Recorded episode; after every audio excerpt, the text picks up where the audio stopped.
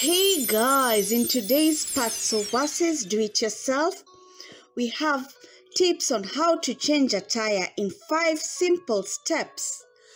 First, you loosen the wheel.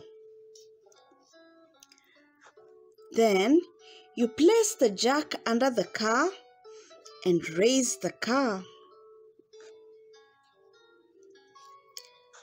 Then you remove the nuts and replace the flat tire with a spare.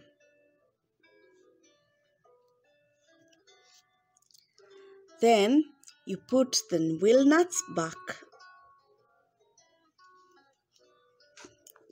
And that, after that, you lower the car and tighten the wheel nuts.